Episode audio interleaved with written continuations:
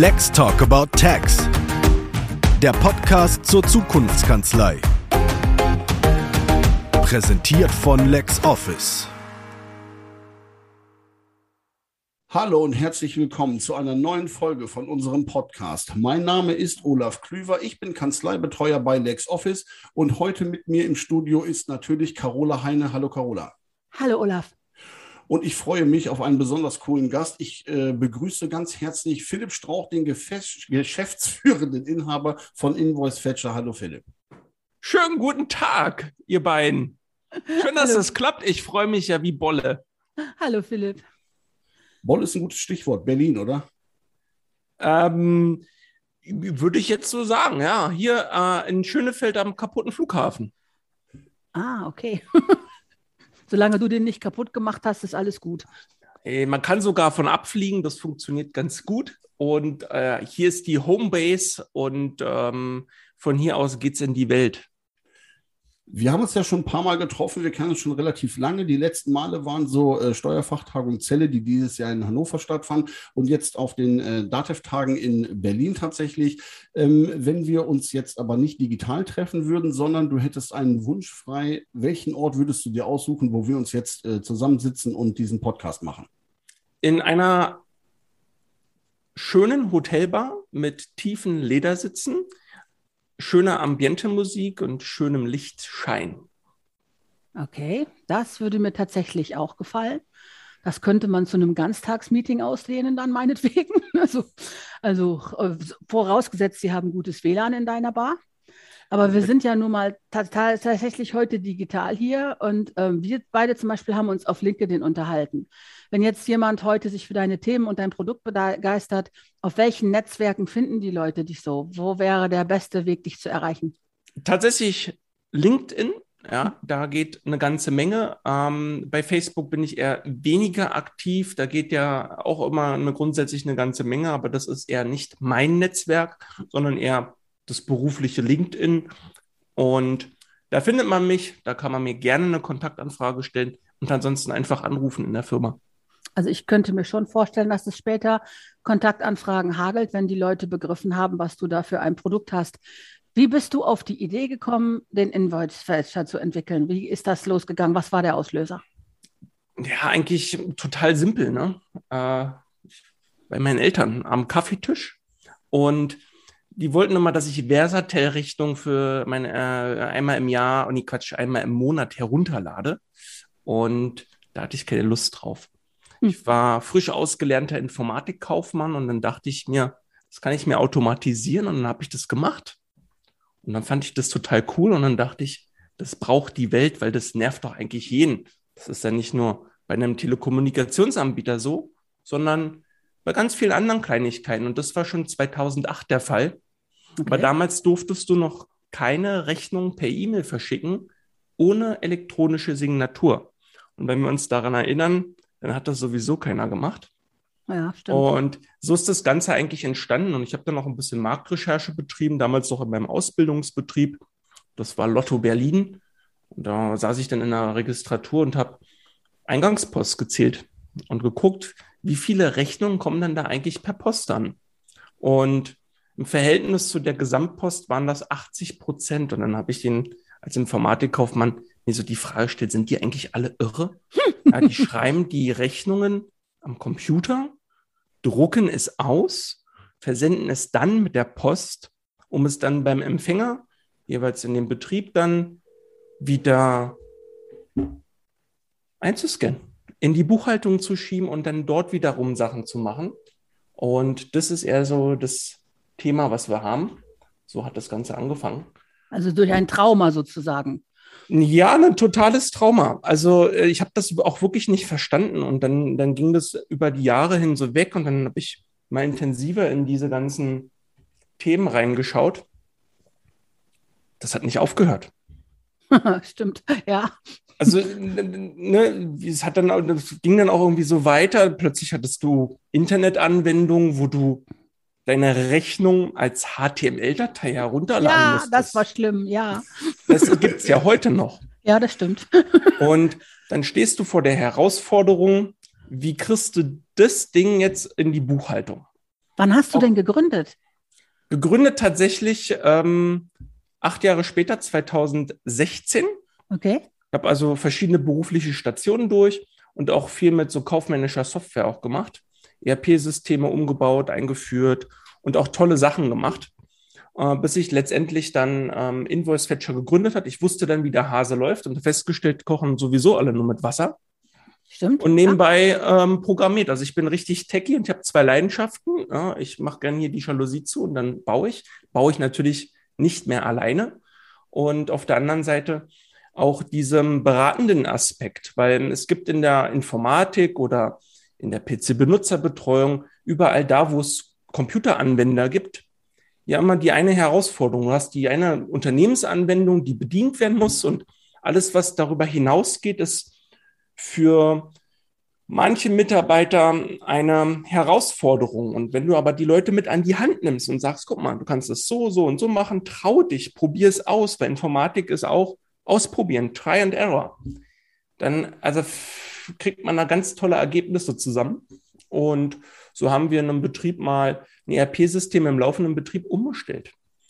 Völlig, mit völliger Furcht vor äh, mit den Mitarbeitern, ah, können wir denn unsere Serviceaufträge irgendwie abwickeln oder überhaupt eines mal eingeführt in einem anderen Betrieb, weil wir einfach die Produktionskapazitäten brauchten. Und da stoßte, äh, bin ich immer wieder an die gleichen Probleme gestoßen, Hürden, Angst vor Neuem, und das hat mir einfach gezeigt, wie wir vielleicht auch ein eigenes Produkt ähm, auf den, auf den Weg bringen müssen. Und ich habe mich schon lange mit Selbstständigkeit beschäftigt, wollte das immer irgendwie machen, so der eigene Chef sein, eigene Entscheidungen treffen, eigene coole Sachen machen. Und das habe ich dann tatsächlich verwirklicht. Ich habe dann irgendwann so die Initialzündung gehabt, gesagt, jetzt oder nie. Und dann habe ich die Firma gegründet und dann ging es los, haben wir ein Jahr die Sache vorbereitet und äh, den Marktstart dann auf der Cebit zweitausendsiebzehn gefeiert. Ja, sehr cool. Das ist aber bei dir immer noch so, der Chef kocht schon noch selbst und äh, du bastelst da also wirklich noch da drum und die Geschäftsprozesse laufen alle noch über dich, damit du da also wirklich noch die, äh, ja, den, den Kontakt zu den äh, grundsätzlichen Dingen vom Invoicefetcher hast, richtig?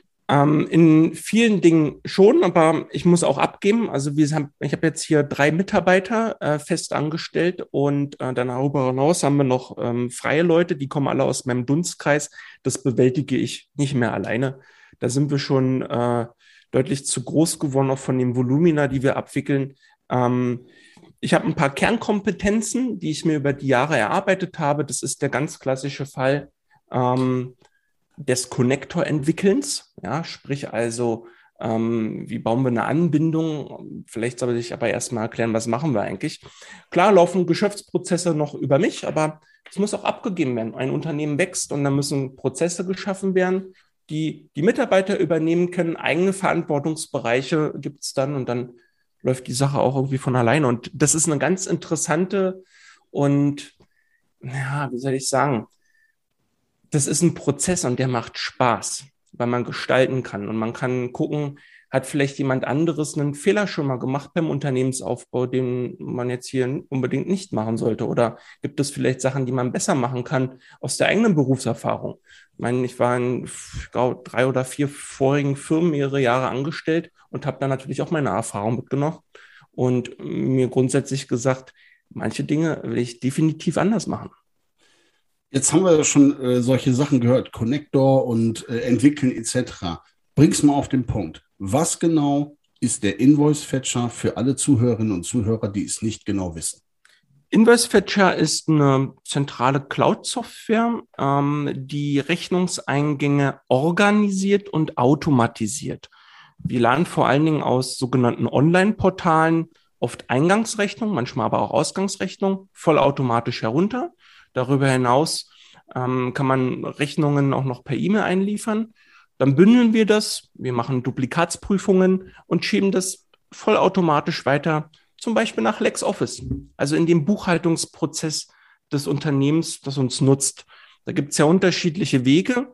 Wir haben unglaublich viele Kunden, die die Weiterleitung an LexOffice eingerichtet haben über eine echte Schnittstelle.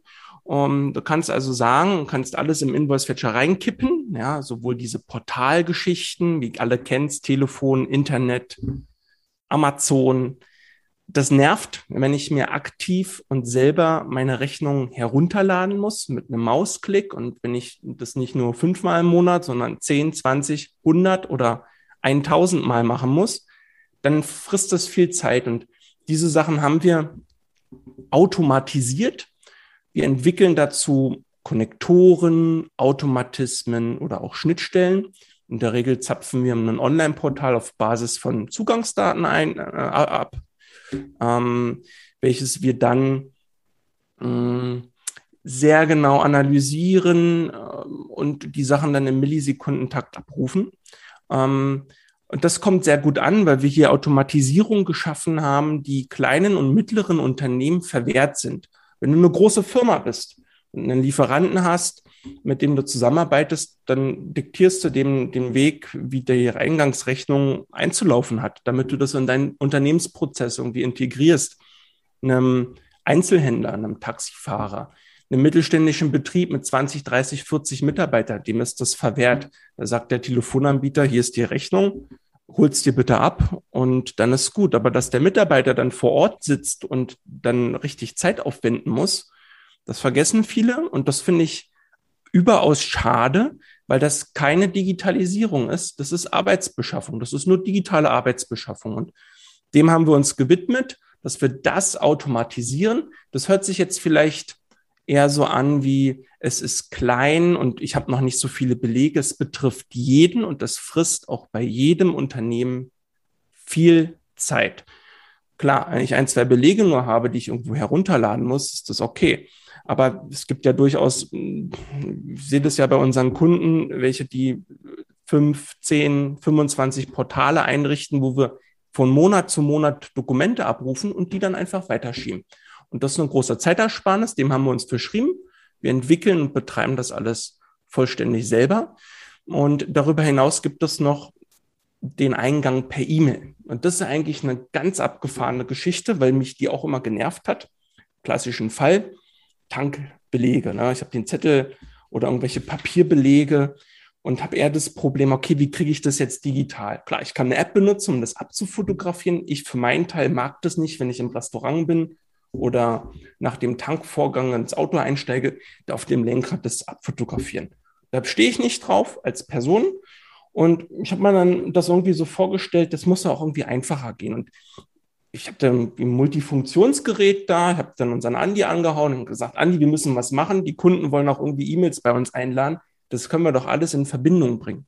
Und da haben wir die invoicefetcher E-Mail entwickelt und gebaut und darauf Wert gelegt, dass die Kunden uns aktiv Rechnungen per E-Mail weiterleiten können, aber auch Papierrechnungen. Und das Ganze findet mit dem Funktion Scan-to-Mail statt. Jeder Multifunktionsdrucker kann in der Regel Scan-to-Mail machen. Das bedeutet eigentlich nichts anderes. Er scannt den Beleg unter den Parametern, wie man das braucht, zum Beispiel dreihundert D P I und in Graustufen. Und dann schickt der Scanner eine E-Mail mit dem P D F-Beleg in, in der Anlage an irgendeine Adresse. Funktioniert ja oft in Betrieben, die so ein zentrales Rechnungspostfach integriert haben. Das ist eine feine Sache. Und das kann man eben auch für die Belegzufuhr in der Buchhaltung nutzen. Und in dem Fall hat jeder Kunde bei uns ab dem Standardtarif ein Postfach, wo diese Sachen einlaufen und wir holen dann aus so einer E-Mail die ganzen P D F-Dokumente raus, die uns erreichen. Jetzt kommt ja aber der Oberclou. Ja. Schickst du uns eine E-Mail, die keine P D F-Anlage hat, machen wir daraus ein P D F-Dokument und zwar in hübsch. Bedeutet, du stehst dann plötzlich nicht mehr vor der Herausforderung, die machst du aus einer iTunes-Rechnung, die dich gerade per E-Mail erreicht hat, und keine P D F-Anlage hat, ein P D F-Dokument. Da gibt es ja auch die wildesten Storys. Einen drucken diese E-Mail aus und legen es auf den Scanner, um es dann wieder einzuscannen. Die anderen tüfteln rum und drücken irgendwie auf Datei, speichern als P D F, um es dann auch wieder irgendwo hinzuladen. Und bei uns ist es einfach so, weiterleiten. Ich sage immer reinkippen. Okay, ja. Jetzt sagst du immer Kunden, Kunden, aber äh, habe ich das richtig verstanden? Es gibt keinen zu kleinen und keinen zu großen Kunden. Ihr seid für alle. Wir sind für alle. Ich sage okay. immer, ne, vom, vom, vom Einzelhändler bis zum M DAX-Konzern belieben wir so ziemlich alle, alles. Und man muss dir vorstellen, die haben alle die gleichen Probleme. Die einen sind mehr höher gewichtet, die anderen mehr niedriger. Ja, okay. Aber ich meine, es ist ja super gut, wenn es solche Anwendungen gibt, die da clever ansetzen, wo vorher alles etwas schmerzhaft war, ne? Das war ja der, die Idee für deine Geschäftsgründung. Du bist ja nicht der einzige Mensch, der da hingegangen ist, wo er irgendwas nicht mehr eingesehen hat, um dann eine App zu entwickeln. Und diese ist natürlich, wenn die für jede Größenordnung gedacht ist, ist das natürlich super. Aber wir wollen noch etwas präziser werden. Du weißt ja, du bist heute in einem, Stott, äh, einem Podcast, der sich vor allen Dingen mit der Steuerbranche beschäftigt. Und deswegen muss ich mal etwas nachbohren und fragen, Invoicefetcher, wenn eine Steuerkanzlei oder mit den Mandanten arbeiten, was haben die für Vorteile von Invoicefetcher, Steuerkanzleien und Mandanten? Okay, ähm in der Regel gibt der Mandant ja irgendwie ein bisschen den Ton an und sagt, hey, ich habe hier meine ganzen Belege, und dann hast du auf der anderen Seite die Steuerkanzlei, die übernimmt entweder die Finanzbuchhaltung oder der Mandant liefert schon so weit ähm, vorbereitetes Zeug zu, wie zum Beispiel über die Nutzung von LexOffice, äh, den ganzen Kram. Und da hast du immer dieses wieder das Problem, dass die Steuerkanzlei immer wieder nach fehlenden Belegen fragt.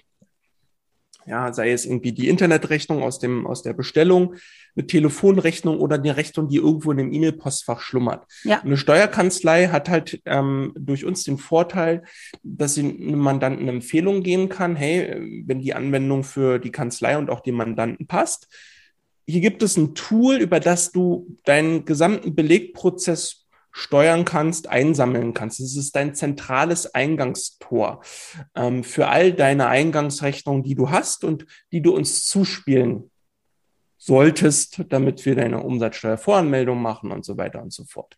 Ähm, Steuerkanzleien bieten wir eine Mandantenfunktion an. Die haben also die Möglichkeit, in ihrem Invoicefetcher-Konto Mandanten anzulegen. Und nehmen wir mal den klassischen Fall, da sitzt jetzt ein Mandant im Steuerbüro, und die Kanzlei spricht mit dem Mandanten und sagt, jo, du hast uns, du lieferst uns immer wieder nicht die Belege zeitnah zu, ähm, die sind nicht in der Datenübernahme drin, wir müssen da unbedingt etwas tun.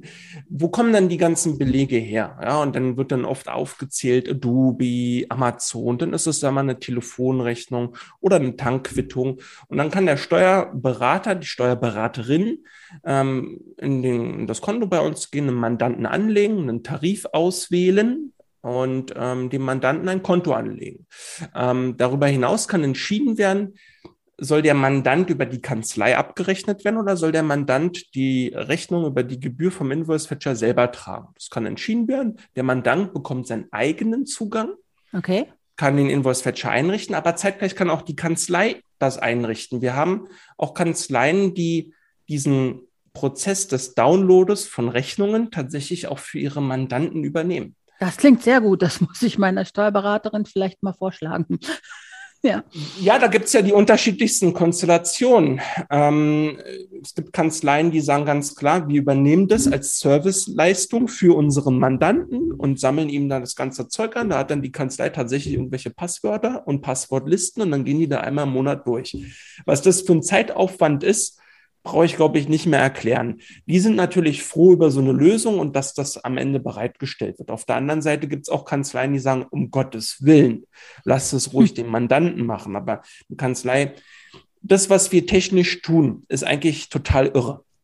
Und das ist ja nicht einfach so eine Sache, die ich mir ähm, in dem Kundenportal meines Anbieters irgendwie aussuchen kann. Das wäre mein größter Wunsch, dass das stattfindet. Aber da gibt es große große Felsspalten, die wir noch überwinden müssen. Wir sind schon über einige rübergesprungen, um diesen Kundenprozess besser zu gestalten, aber es fehlt tatsächlich auch an der Stelle an, an, an Gefühlen. Was ist Kundennutzen und wie binde ich meinen Kunden langfristig? Der Kunde ist doch total genervt am Ende, dass der ähm, seine Rechnung selber herunterladen muss. Und eine Kanzlei kann hier ganz einfach sagen, pass mal auf, wir legen dir hier so einen Mandantenzugang an und dann kannst du da reingehen, das einrichten. Wir sehen auch, was du eingerichtet hast. Wir können auch die Verbindung dann zum LexOffice oder in die Steuerberater-Software machen. Das können wir alles übernehmen und wir weisen dich sogar darauf hin, wenn du die E-Mails vom Invoicefetcher übersiehst, dass du ein Portal eingerichtet hast mit falschen Zugangsdaten, dann sehen wir das auch. Die haben also die volle Kontrolle über einmal okay. alles.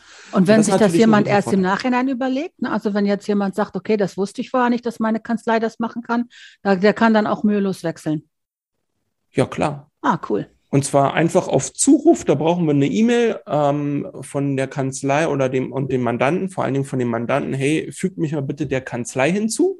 Und äh, dann können wir das nachträglich ähm, integrieren, sodass die Steuerkanzlei den Mandanten dann in ihrer Liste sieht und auch direkt reingehen kann und sagen kann, okay, gucke ich mir an, was ist da an Rechnung reingelaufen. Im Übrigen so ganz sensible Daten wie Zugangsdaten, die bei uns hinterlegt sein müssen, damit wir so eine vollautomatische Portalabholung machen können, die sieht eine Steuerkanzlei als auch der Mandant nach der Einrichtung nie wieder.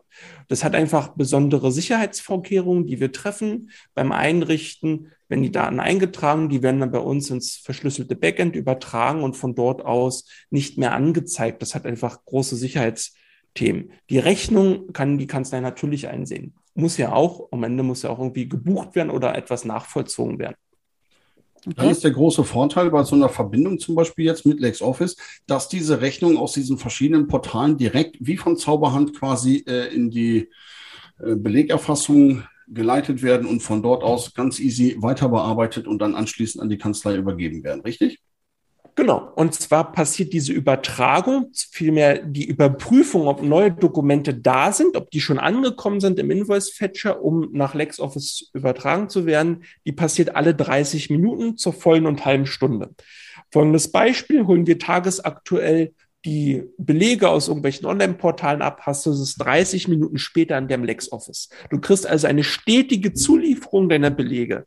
Wir machen ja Portalabholungen zu unterschiedlichen Zeitzyklen. Das passiert tatsächlich auch so ein bisschen nach dem Zufallsprinzip. Wir haben tagesaktuelle Abholungen, wir haben wochenaktuelle Abholungen, monatsaktuelle. Und gerade auch zu den Monatsabschlüssen laufen die Server immer heiß, weil wir ganz viele Abholungen durchführen, gerade eben um den fünfundzwanzigsten bis dreißigsten rum und dann nochmal ersten bis fünften herum. Da wird's nochmal eine kritische, gibt's nochmal so einen kritischen Zeitpunkt bis zum zehnten Ne, Umsatzsteuervoranmeldung. Und dann flacht das so wieder so ein bisschen ab. Und wir kennen natürlich unsere Spezialportale. Ja, es gibt Anbieter, die, die schreiben eine Rechnung mit einem Datum einunddreißigsten zehnten und herunterladen kannst du sie dir am siebten zehnten äh, am siebten elften Also irgendwie plus sieben Tage, manchmal auch plus zwölf Tage, obwohl das Datum eigentlich etwas anderes sagt. Das sind besondere Herausforderungen und es gibt eine Vielzahl von solchen Themen, die wir da tatsächlich für den Kunden übernehmen und uns eben letztendlich mit auskennen. Okay, aber ich muss noch mal ganz blöd fragen, welche technischen Vorkenntnisse oder wie viel äh, müssen Leute mitbringen oder wie viel Einarbeitungszeit muss man rechnen, wenn man mit Invoicefetcher arbeiten will? Also wenn du, wenn du flink bist und weißt, wie du dich im Internet bewegst und ungefähr einen Plan hast, dann brauchst du fünfzehn Minuten, um den Invoicefetcher einzurichten, vorausgesetzt, du hast auch deine Zugangsdaten richtig. fünfundzwanzig Prozent aller Neueinrichtungen haben bei uns falsche Zugangsdaten. Das okay. liegt einfach daran, dass die Mandanten und Kunden ähm, weniger Ordnung haben, vielleicht kein Passwortmanager oder der Passwortmanager auch nicht aktuell ist. Manchmal erleben wir das, dass in den Kundengesprächen die Kunden irgendwie zu einem Zugang fünf verschiedene Passwörter in ihrem Passwortmanager gespeichert haben. Dass da natürlich ein bisschen Chaos dann ist, versteht sich von selbst und das ist auch ein guter Zeitpunkt, da auch mal wieder aufzuräumen. Und wenn jemand überhaupt keinen Passwortmanager hat, zum Beispiel fliegende Zettel et cetera, dann geben wir da freundliche Hinweise, um das einfach ein bisschen besser in die Ordnung letztendlich zu bringen und auch nochmal aufzuräumen. Grundsätzlich empfehlen wir die Einrichtung unterhalb des Monats, hat einfach folgende Gründe. Wenn du dir vorher ganz viele Gedanken machst, wo du Online-Portale hast, aus denen du irgendwie Rechnungen herunterladen musst, dann wirst du nie fertig. Du ja. musst es einrichten, dann, wenn der Schmerzpunkt am größten ist. Ja, ne, Online-Händler also haben irgendwie die D H L-Geschäftskundenportalrechnung, die, die laufen tagesaktuell ein, da läuft jede Nacht der Job und die sind natürlich glücklich und wir reden ja hier nicht an der Stelle von drei, vier Rechnungen, sondern pro Kunde durchaus von fünf bis fünfundzwanzig und das dreimal im Monat. Okay, wir können natürlich, ähm, ich möchte jetzt nicht über Zettel mit Passwörtern nachdenken, aber was ich mich frage ist, wenn ich jetzt ein Steuerberater bin und ich denke mir, das hört sich super an, das will ich machen, äh, muss der Steuerberater oder die Steuerberaterin den Mandanten dabei unterstützen oder bekommt das jeder hin? Was muss man denn genau machen, mit LexOffice zu verbinden? drei Schritte, eine A P I aktivieren? Was passiert da? Ja, also nach der Registrierung beim Invoicefetcher und der Ersteinrichtung klickst du einfach auf den Menüpunkt Schnittstellen und dann plankt da schon die Kachel von LexOffice. Da steht dann Einrichten und Bearbeiten. Dann drückt man auf Verbinden. Man wird dann zu LexOffice geleitet mit der Abfrage, willst du dich wirklich mit Invoicefetcher verbinden unter diesen gesetzten Punkten? Und dann aktiviert man das mit einem Klick. Dann hat im Hintergrund dieser Tokenaustausch über die Schnittstelle stattgefunden und dann ist es aktiviert. Dann setzt man nur noch ein sogenanntes Importdatum. Das ist das Rechnungsdatum, ab dem wir die Belege übertragen. Ganz ah, wichtig. Okay. Ja. Und zwar, wenn der Invoicefetcher nämlich losgelaufen ist und Portalabholung durchgeführt hat, dann holen wir meistens die letzten zwölf oder fünfundzwanzig Rechnungen und dann ist es bei einem Mobilfunkanbieter durchaus schon mal ein ganzes Jahr. Ja. Ja, okay. Oder eben die letzten drei Monate im Standard bei Amazon. Ja. Ähm, oftmals haben die Kunden ja schon eine fortlaufende Buchhaltung. Und wenn wir dann aber nach, der, nach dem Verbindungsaufbau zu LexOffice ähm, die Belege sofort gesamtheitlich übertragen würden, dann hättest du möglicherweise Doppelungen drin. Und das vermeiden wir damit, dass eben aktiv eingestellt werden kann, ab welchem Rechnungsdatum sollen denn überhaupt die Belege übertragen werden. Und wenn du jetzt irgendwie am fünfundzwanzigsten elften gekommen bist und gesagt hast, jo, ich brauche alle meine Belege aus dem November, dann trägt man dort den ersten elften ein und alles ist schön. Und diese Verbindung besteht dann dauerhaft und überprüft dann, wie gesagt, alle dreißig Minuten zur vollen und halben Stunde, ob neue Sachen da sind. Wenn okay. eine E-Mail reingeladen worden ist, dann wird die sofort verarbeitet. Ne, auf den Scanner das Ding geladen und dann ist das mit Sicherheit dreißig Minuten später im LexOffice drin. Und dann passiert sowas, dass wir Landwirte haben als Kunden, die sitzen dann auf dem Traktor und machen mit dem Handy ihre Buchhaltung im LexOffice. Okay, spannend. Da läuft dann jetzt, die... Jetzt, lass mich, lass mich noch mal einmal eben fragen. Also wie gesagt, ich bin ja immer an, an der Stelle, wo die Leute dann ein technisches Problem haben, weil ich das so oft miterlebe, dass Sachen, die für uns selbstverständlich sind, für andere eine große Hürde darstellen. An wen wendet sich eine Person, die trotz aller Einfachheit da ähm, Schwierigkeiten hat? Wo ist die Anlauf, ab, äh, auf der Ablaufstelle der Support? Bei LexOffice oder bei euch? Wie ist da die richtige Stelle? An Wir per Telefon oder E-Mail. Einfach anrufen oder einen Termin okay. buchen. Ja? Ja. Ach ja, kann, man kann sich sogar betreuen lassen. Das ist ja super cool. Ja, also wir haben oft Kunden, die sind dann in der Ersteinrichtung. Wir bieten das auch immer wieder aktiv an, dass wir sagen, besteht ein Problem, haben Sie eine Frage, dann rufen Sie bitte an. Oftmals ist in drei, vier Sätzen die Sache geklärt, glasklar und alle sind glücklich. Okay, krass, schön, finde ich sehr gut. Wir versuchen das so simpel wie möglich zu machen. Wir haben da so einen kleinen Ablaufplan bei uns im Dashboard drin. Richten Sie erst das Portal, richten Sie Ihre Verbindung zu LexOffice ein. Sie können noch Ihre E-Mail einrichten. Die erste Rechnung ist heruntergeladen, alles ist schön. Man kriegt auch im Übrigen alles nochmal als ZIP-Datei heruntergeladen. Aber wenn es im LexOffice drin ist, dann ist doch super. Dann kann nämlich von dort aus die eigentliche Buchhaltung erfolgen.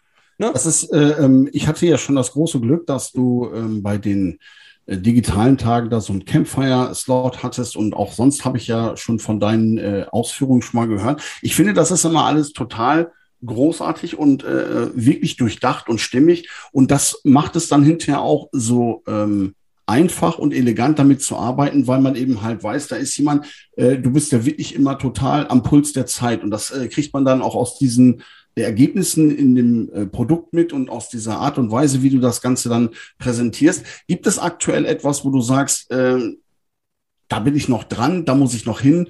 Versuch das mal ähm, ganz präzise zu formulieren. Wie sieht das aus bei dir? Kannst du uns erzählen, was du als nächstes mit deinem Projekt vorhast? Was sind die nächsten Entwicklungen, an denen ihr gerade arbeitet?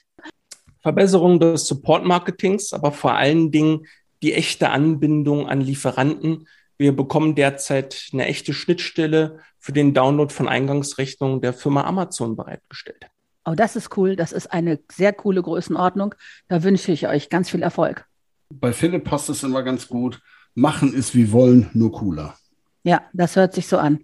Ja, Invoicefetcher ist auf jeden Fall eine App, die sich Steuerkanzleien schon deswegen angucken sollten, weil sie das ja auch ihren Mandanten als zusätzlichen Service anbieten können, wenn sie das beherrschen, oder?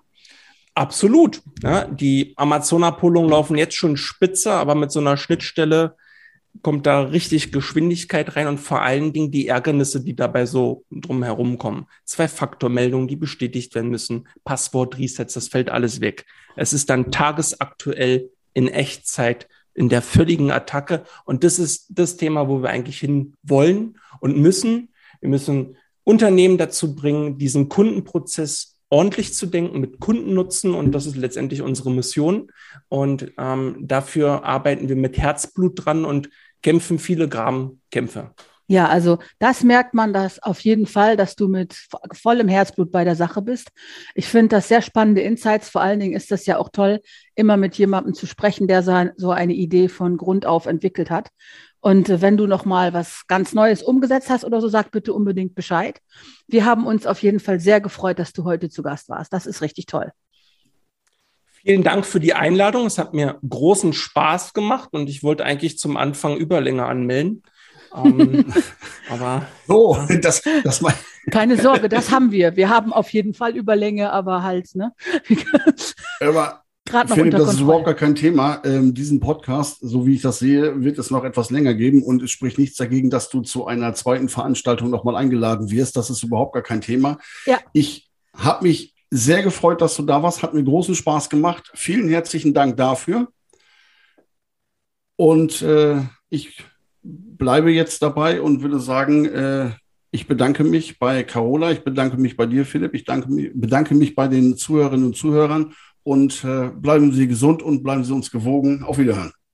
Tschüss, Olaf, und Dankeschön euch beiden. Bye, bye. Vielen Dank.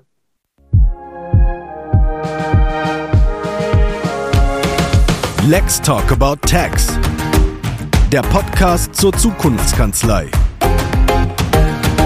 Präsentiert von LexOffice.